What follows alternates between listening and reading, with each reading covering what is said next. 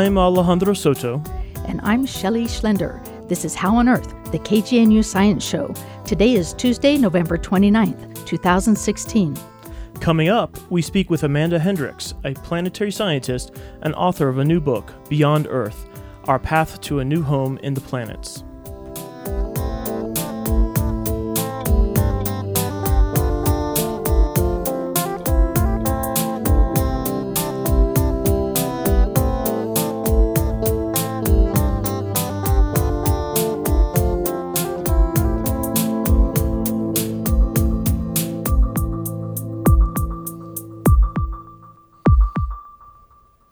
We begin with a look at some of the recent news in science. Getting ready for post Thanksgiving exercise? Wishing for an Apple Watch or Fitbit to monitor your workouts? Something more futuristic is on the horizon. It's wearable technology that's become even more wearable. Researchers at the University of Illinois are developing a microfluidic patch that's no bigger than a small band aid, but a mighty band aid. The patch contains miniaturized electronics and capillary tubes, and it firmly bonds to skin without chemical or mechanical irritation.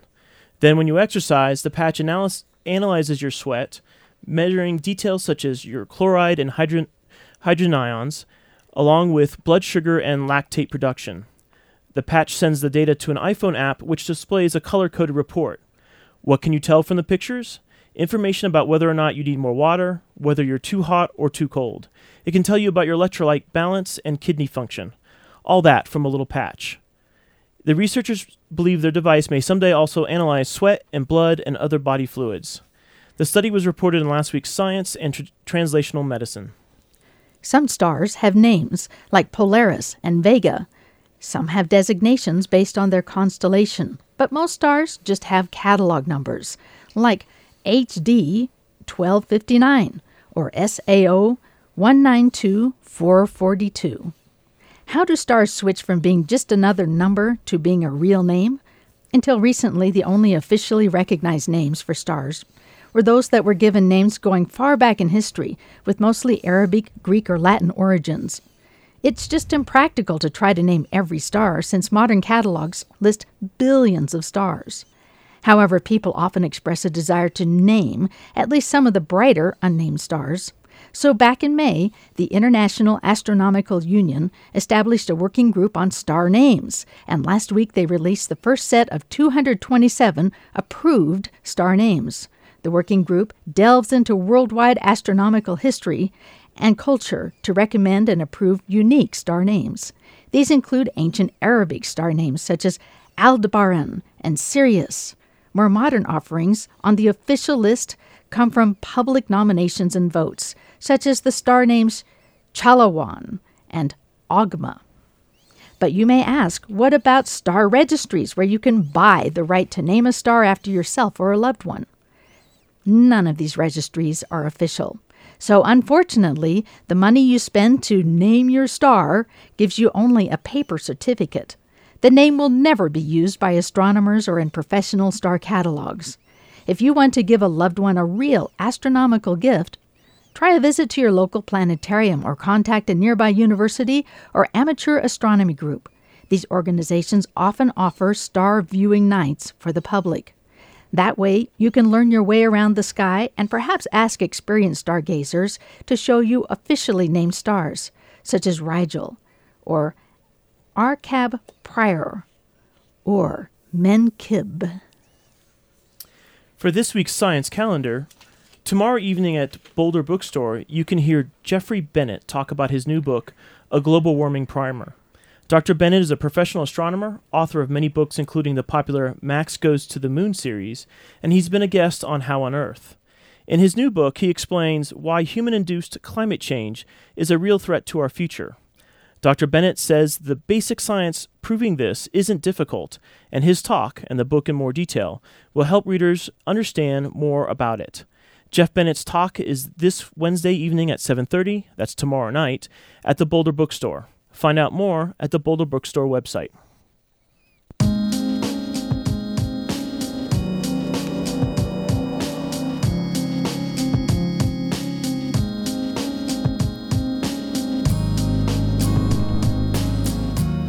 You're listening to How on Earth, the KGNU Science Show. I'm Alejandro Soto. Many have dreamt of colonizing other planets. It's been a staple of science fiction for decades. Most often, people imagine colonizing uh, Mars, where people would live on a cold, dry planet with with a thin, unbreathable atmosphere. Today's guest proposes a new and exciting destination for human exploration and eventual colonization Titan, the largest moon of Saturn. With its thick nitrogen atmosphere, similar in thickness to Earth's, and seas of natural gas for energy, our guest today says that Titan makes for a compelling destination. Her name is Dr. Amanda Hendrix. She's the co author with Charles Wohlforth of the new book, Beyond Earth Our Path to a New Home in the Planets. Dr. Hendrix is a planetary scientist who has been a scientific investigator on the Galileo and lunar reconnaissance missions and the author of many scientific papers. Dr. Hendrix has been a uh, an investigator for the Cassini mission, where she has focused her research on the moons of Saturn. Dr. Hendrix is here today to speak with us about her book and the prospects of human exploration at Titan and beyond. Dr. Amanda Hendrix, welcome to How on Earth. Thanks for having me. So, I myself am also a planetary scientist and I also study Titan, and yet I have to admit that I had never considered this idea of human exploration of Titan. This is kind of an exciting idea, but I'm kind of curious sort of, how did you arrive at this, particularly when most of our community is, is really focused on uh, Mars exploration. Right. So it's an interesting question. We we came up with the idea of the book of thinking of a long-term sustainable human settlement somewhere in the solar system. And we thought about where we might want to establish such a colony or settlement. And to be honest with you, Mars doesn't really excite me in that way for a long term sustainable uh, colony. And um, Titan might sound like a wacky idea, but really there's a lot of benefits to going to Titan. It is farther from the Earth and the Sun, so it takes longer to get there. But uh, as you mentioned, it's got this nice thick atmosphere, mostly nitrogen with some methane, and um, and that provides shielding um, from the damaging radiation um, and micrometeoroids. Um, and so it's a, it can be a, a much safer environment than someplace like Mars.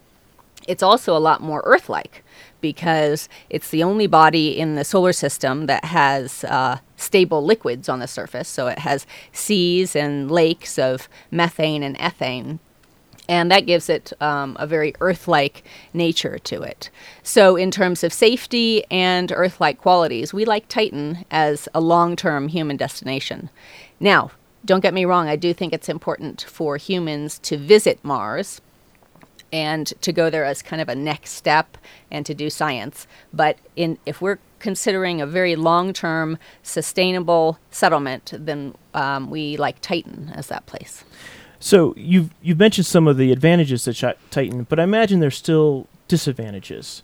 What kind of challenges would uh, astronauts and more importantly colonists be facing if they were looking to Titan as a place to live?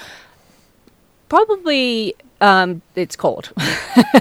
it's about minus 291 Fahrenheit, so it is cold. However, there's ways around that. There's no oxygen in the atmosphere, also. So, uh, astronauts or colonists there would need to wear if they go outside, they do not have to wear a pressure suit like you would on the moon or Mars because it, there is atmospheric pressure. So that's good. But they would have to wear a suit to keep them warm and a respirator so that they could breathe oxygen. Um, but there, there's such a wealth of um, energy and resources on the surface there and in the atmosphere and in the lakes and seas that we imagine that a lot of uh, buildings could be built there uh, out of plastics because of the um, resources there from hydrocarbons and and plenty of um, energy resources. So you could build warm buildings out of plastic and and people would be perfectly fine. So, but one of the interesting things about building there, it leads to one of the ways that I think people need to think differently about Titan. Like you said, it's extremely cold. So the the surface of Titan uh, it's probably some uh, solid hydrocarbons. Um, uh, also, we have the liquid uh, seas that are made of methane and ethane. But we believe that the bulk of the surface is made up of uh, water ice that is as strong as rock at that point. But if you start putting down um, buildings on the surface, aren't you going to have problems like you the heat from the buildings and start melting the land you're on. You might start sinking in, like like buildings out in the Salton Sea in Southern California.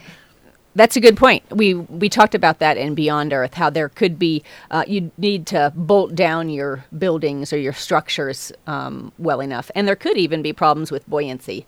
Um, as you know, you might melt the surface a little bit, your buildings might become a little bit buoyant. So you'd need to just structurally account for those. Um, th- there's ways around those types of issues, but that's a good point. and I think the other one that um, some of our listeners might be thinking if these seas are made of methane and ethane, well, what we're really talking about there is uh, natural gas. So I, I know when I talk about Titan, people often immediately like, well, wait a minute, how does natural gas, that's explosive, what's going to happen? So is that a concern? I mean, your atmosphere is going to light up on you? It's only a minor concern because there's no oxygen in the atmosphere, as I mentioned. So, uh, in, in order to actually utilize the natural gas, the hydrocarbons there, you'd have to harvest at least some of the water ice that's there and uh, do electrolysis on it to then derive oxygen for breathing and then for doing the combustion of the hydrocarbons. Um, you, you probably only need to do that um, to a certain extent because then you'd have water as a byproduct of the chemistry.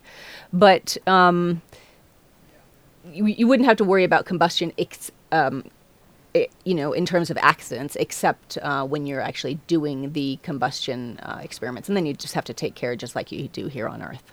So when you guys were thinking this through, did you sort of walk through a, a day in life for a, a Titan colonist, and, and, what would that be like? Well, we thought about that. That you might have. Um, well, first of all, we thought about um, a whole scenario for exploration, where first you might want to send robotic um, explorers to set up the actual um, habitat, an initial habitat, maybe set up an initial power plant um, where you could harvest methane and water ice, maybe build some sort of power plant where the output is breathable oxygen and um, energy. And then you might have some initial astronauts go to set up the colony and maybe build some more buildings, set up some um, plants um, for, for growing. Um, and then you might have more and more settlers or colonists arrive. You can imagine that generation after generation there, you might uh, have a whole new culture set up, a whole new population of people that are Titanians and, and not Earthlings anymore. And it might be very different than here on Earth. Wow. sounds exciting. But one thing you mentioned there that I, I want to sort of go back to though is um, you talked about early robotic exploration, and th- what's cool about that is that's not too far away from what we do now. We have um, we've been flying by uh, Titan with the Cassini spacecraft for over ten years. We've put robotic explorers on Mars, so the idea of putting them on Titan is not. Um, not what you would call crazy, but you do bring up an interesting possible robot that I thought was kind of fun because it was inspired by a toy. So, uh, could you explain uh, what that is? Right. So this is called a tensegrity robot, where it is inspired by a baby toy where you can. Th- it's a, kind of uh, like a cage, and you can throw it, and it doesn't uh, break, and it rolls around. And and uh, there's some researchers at NASA Ames who have used this in tests uh, where you can have, um, and it could be maybe as big as a person, say about as tall as a person. It could have different scientific instruments on there at different uh, corners of the whole tensegrity unit. And it can roll along the surface, it can stop, it can make measurements, um, and it, there's just a, a, wealth of possibilities there. But you're right that we are not that far off from doing uh, further robotic exploration of Titan. As you know, there's plenty of um, NASA and other space agency scientists who have studied the idea of uh, boats and submarines uh, doing scientific exploration at Titan and even airplanes. Um, and so th- those are all possibilities. And even if you had humans there, you could do things like boating activities, flying. You wouldn't even need an airplane to go flying. you mean a human being could just put on like wings and fly off in the Titan atmosphere. Yes, you could because the atmosphere is thick enough, so you have some material to flap against, and there's low gravity. It's a little bit lower gravity than on our own moon, and um, so it would be easy to fly. Wow. Maybe if you were feeling a little bit lazy, you could strap on a little booster on your back and get a push. Sounds exciting. You're tuned to KGNU Science Show How on Earth. I'm Alejandro Soto, and my guest is Dr. Amanda Hendrix, author of Beyond Earth Our Path to a New Home in the Planets. So it sounds like there are a lot of exciting things to be done there with both humans and robots, but I imagine that one of the big challenges that would be true whether we go to Mars or Titan or elsewhere is just getting there. Um, in particular, there are a number of challenges for human beings traveling through space bone loss, muscle loss, radiation, and just the psychology of long duration trips, and also autonomous medical care. Are we actually doing any type of research and work now that would get us to the place where we could solve these problems? That's a really, really good and important question. Um, and all the issues that you brought up are very real and are being addressed. Um, especially, I would say, problems related to microgravity and bone loss and um, vision problems that come with microgravity. Um, those are all issues um, and can be resolved to a certain extent by doing, say, exercise um, as astronauts do right now on International Space Station. Um, the more critical problem that we came across in doing research for the book is the radiation problem. And in particular, I mean uh, galactic cosmic ray or GCRs. Uh, these are very energetic particles that come into our solar system from exploding stars and are very powerful.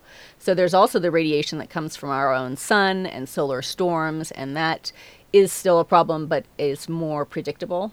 Um, and so it's the GCRs that really uh, form a problem for astronauts or humans anywhere in space, so, so especially beyond uh, low Earth orbit. So, transport to Mars or to Titan, um, radiation from GCRs is a problem, and then when you're at your destination, it's a problem. And the real problem, as we know, is um, that these particles can cause cancer. And more recent research has shown that they can cause brain damage. And so that presents a real operational risk also for a mission. So, uh, what that tells us is that our, for a long term human destination, we need to go someplace that's safe. And we like Titan as that option. Um, you could go to Mars and live there for a long time, but you'd have to live there underground. No, so it doesn't sound that fun. Um, but also, the, the journey time needs to be shorter. Um, so, getting to Titan right now takes about seven years, like it took the Cassini mission. So that's too long. So we do Definitely need we do need a transportation solution, and we talk about a couple of options in the book. But are those transportation solutions you think near term, or is that where we're getting into? We need more decades more of research. We need decades more research, and we hope that because of the radiation problem, that um, resources can be dedicated to addressing uh, those transportation um, challenges. Interesting. Um, so, um, well, why don't you tell us about one of those uh, potential um, new propulsion ideas? Right. So it's it's a wacky idea, and it's being um, it's being worked on by a person that we profiled in the book named Dr. Sonny White, who's at Johnson Space Center, and he's working on this concept called a quantum thruster, and it actually um, it's it's something similar to what the um, the Dawn spacecraft uses ion propulsion. Dawn is in orbit at uh, the asteroid Ceres now, and it uses ion propulsion. And the quantum thruster is similar to that, except that instead of ions, where you have to take um, your fuel with you, in this case it would be xenon atoms, uh, you don't have to take your xenon atoms with you. You, ha- you just harvest uh, quantum virtual particles on your way out to Mars or Titan or wherever you're going. So these are particles that are virtual and they pop up, and it's no joke. It actually works, evidently. It sounds bizarre, but it can work, although more, more study is needed. Um, and so this is something that can provide uh, what's called continuous acceleration. And so you keep just going faster and faster and faster and faster and then probably at your halfway point, you're going to have to turn around and start decelerating continuously. so that you arrive at your destination and don't pass it up. but something like that can get you there fast enough and can get you to Saturn in probably something like a year. Well, that's an exciting idea because I know that these quantum virtual particles have been have been measured. They're out there, Mm. and also this kind of uh, solution would solve the perennial problem that carrying your fuel with you puts more demand. This is the, the, the, the classic rocket problem. Like if you didn't have to carry your fuel with you, it, it would be easy. Uh, and so, hey, that'd be exciting if we get rid of that problem. Exactly. So there's lots of cool and interesting uh, potential here, and a lot of fun research to be done, and, and things to get excited about. But I want to spend the last few minutes we have talking about uh, a mission that I would argue has provided us the information to make Titan an exciting place to go, which is the Cassini mission. Uh, so I know you've been working on the Cassini mission for a number of years. Uh, Cassini was launched in the in the late '90s, and it's probably our last giant flagship mission. It's larger than a bus, crammed full of um, amazing instruments, cameras, spectrometers, particle uh, instruments designed to um, measure particles in the uh, orbit around Cassini. Um, uh, what I'm interested in talking about real quick is what did we know about Titan before Cassini arrived, and what do we know now, and how's that driven both the research and also these ideas? Right. Our information and our knowledge about Titan has absolutely exploded since Cassini has arrived at Saturn, and so it's it's such an awesome mission. As you mentioned, it was launched in 1997 and it arrived at Saturn in 2004. It's done more, it orbits Saturn, but then it will do flybys of Titan to do science and also to help gain some energy in its orbit and it's done more than 120 flybys of, of Titan in the last 13 or so years. And there's 12 instruments on the spacecraft, on the orbiter, and there's a couple key ones that are really important for um, Titan because what we knew about Titan before is that it had a thick nitrogen atmosphere. And we know that from Earth based measurements and from the Voyager spacecraft. Um, but for Voyager, we couldn't actually see the surface, we right? couldn't see the surface. All we could see is this giant orange ball. and so Cassini carries uh, infrared instrument and uh, instruments and a radar. And these wavelengths are long enough that they can penetrate through that thick atmosphere and see the surface like our eyes can't. And that reveals to us the lakes and seas on the surface, the hydrocarbon dunes on the surface. Um, we know that there's clouds and weather and seasonal variations. Um, it's just, we know so much more about Titan now. I also uh, want to mention that um, the Cassini mission included the Huygens probe that was uh, released from the spacecraft and traveled through the atmosphere, making measurements as it of the atmosphere as it traveled through the atmosphere, and then uh, landed on the surface and made measurements of the surface and the environment and took pictures. It just landed. It didn't rove around, but it, it survived for some um, number of tens of minutes uh, on the surface. And without that, we wouldn't know uh, nearly all that we know about Titan's um, surface and environment now. So it's just been irreplaceable. Uh, still more to do, of course, but Cassini is is like I said, a totally awesome mission. Now, unfortunately, we're in the last year of Cassini's mission. Right. Um, what does that last year look like? How what is its swan song going to be? Oh, it's really great. And it's just beginning now. We're calling it the grand finale. And um, the inclination of the orbit is increasing so that it's uh, well above the plane of the rings of Saturn and the moons of Saturn. And so we're getting. Um, we will be getting very good looks at the polar regions.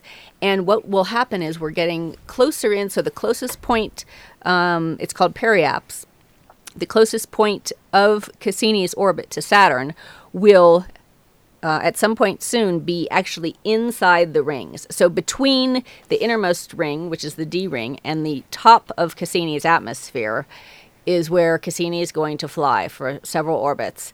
Closest we've ever gotten to the planet, closest we've ever gotten to the rings, and it's just going to provide uh, spectacular views of the polar region, of uh, the planet, the aurora, and the rings, and it's going to tell us about the mass of the rings, how old they are, uh, what the interior of the planet is like, and so much more. It's, it's super exciting. So if I was say I was a astronaut riding along with Cassini, what you're saying is, I at that periaps point, I'd be able to look to one side and see the rings, and to the other side see a planet, Yes. and that's kind of cool because we've never done that with any mission. Right. It's it's it's a little bit similar to Juno. It's got a Juno-like orbit, but of course the uh, rings of Jupiter are not nearly nearly Right. as awesome as Saturn. Because So Juno is in a polar orbit around Jupiter right, Right. now. Right. Well, that is really cool.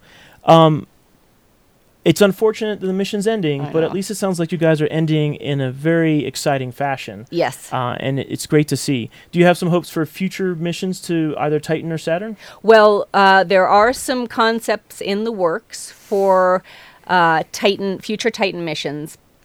Um, also, we haven't talked about Enceladus, which is the tiny moon of Saturn that a- has this active plume at its south pole, and it's sourced by a subsurface ocean which could harbor life.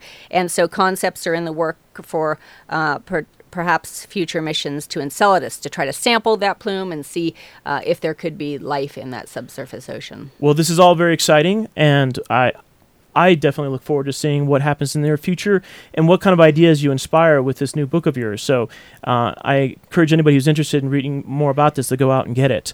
Um, I'm Alejandro Soto. I've been speaking with Amanda Hendrix, a planetary scientist and co-author of a new book, Beyond Earth: Our Path to a New Home in the Planets.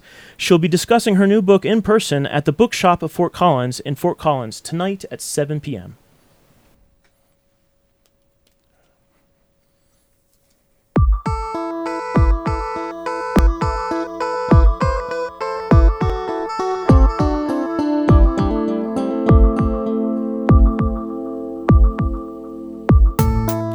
That's all for this edition of How on Earth.